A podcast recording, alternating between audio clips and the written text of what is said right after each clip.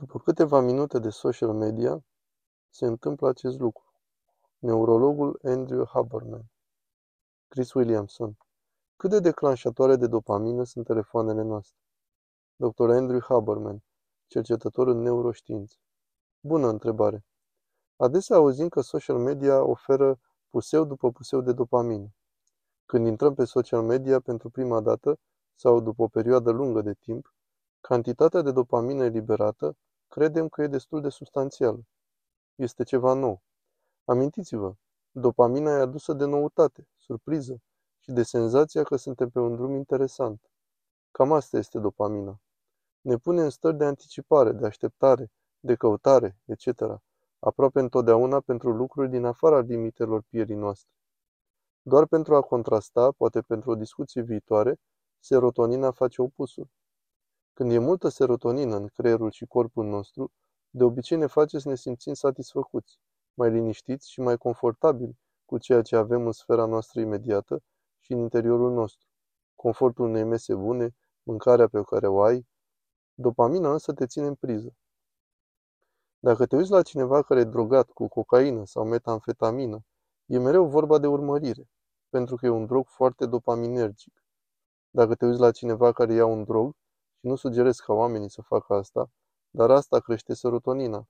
Să spunem că pentru o serotonină selectivă se ia un inhibitor, Prozac, Zolofit, etc. Efectele acestor medicamente, dacă dozele sunt prea mari, sunt lipsa poftei de mâncare, lipsa libidoului, un fel de lipsă de chef de viață, așa că vor ajusta doza în jos.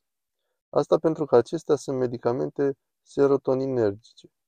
Deci, în general, când suntem în căutarea unor lucruri, dopamina este destul de mare.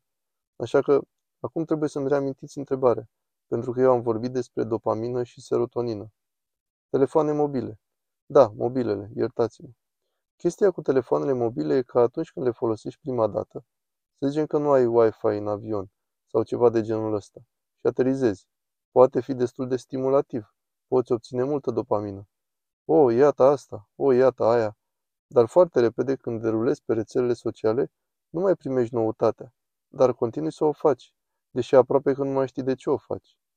În acel moment se schimbă în ceva care seamănă cu un comportament obsesiv-compulsiv, unde putem defini un comportament obsesiv-compulsiv în care obsesia duce la o constrângere. Obsesia este un gând, iar constrângerea este un comportament, dar punerea în practică a compulsiei servește doar la creșterea obsesiei.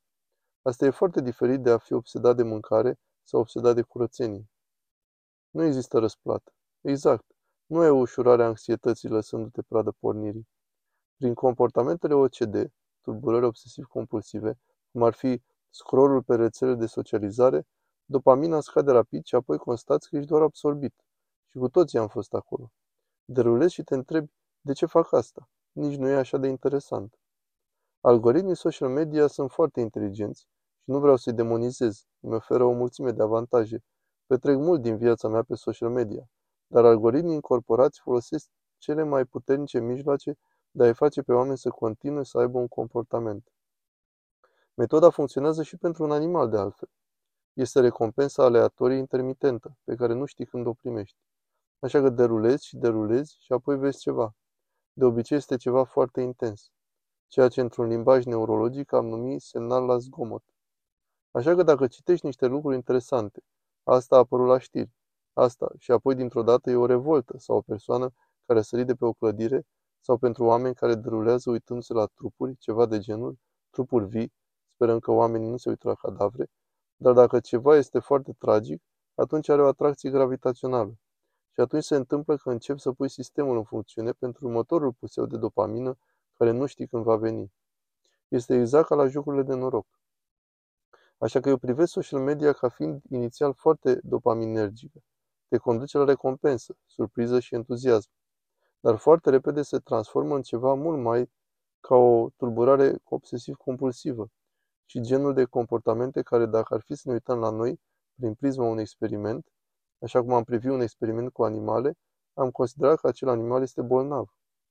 Dacă ai vedea un animal săpând într-un colț, căutând, căutând, un os, de exemplu, un câine care caută, caută, caută, te-ai gândit, ce trist, ăștia suntem noi.